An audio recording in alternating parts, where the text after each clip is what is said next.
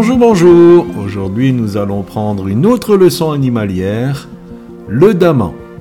Nous lisons dans Proverbe le chapitre 30, le verset 26. Les damans qui n'ont guère de force, mais qui établissent leur demeure dans les rochers.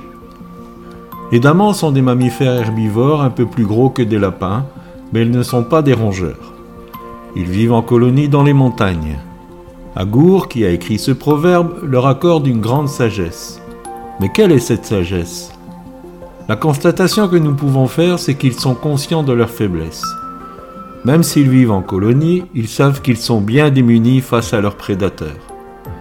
Leur solution de refuge est de se cacher dans une forteresse naturelle. Nous devons constater, pauvres humains que nous sommes, que nous sommes bien démunis face aux prédateurs spirituels qui nous entourent. Combien il est important d'avoir l'humilité de nous réfugier dans notre rocher qui est le Christ. Nous n'avons pas besoin de nous construire des forteresses, simplement avoir le réflexe de nous cacher à l'abri de ses ailes, là où nous sommes pleinement en sécurité. Combien ont été croqués parce qu'ils croyaient avoir la force d'eux? Seigneur, que cela devienne un réflexe instinctif de se réfugier en toi. Malgré le danger extrême que représentait l'arrestation de Jésus, celui-ci n'a perdu aucun de ceux qui lui avaient été confiés. Nous lisons cela dans Jean chapitre 18, le verset 9.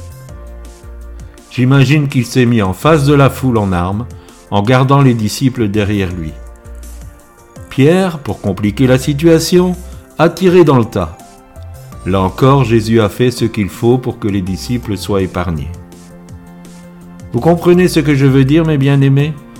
Le rocher, les ailes qui nous abritent sont infranchissables.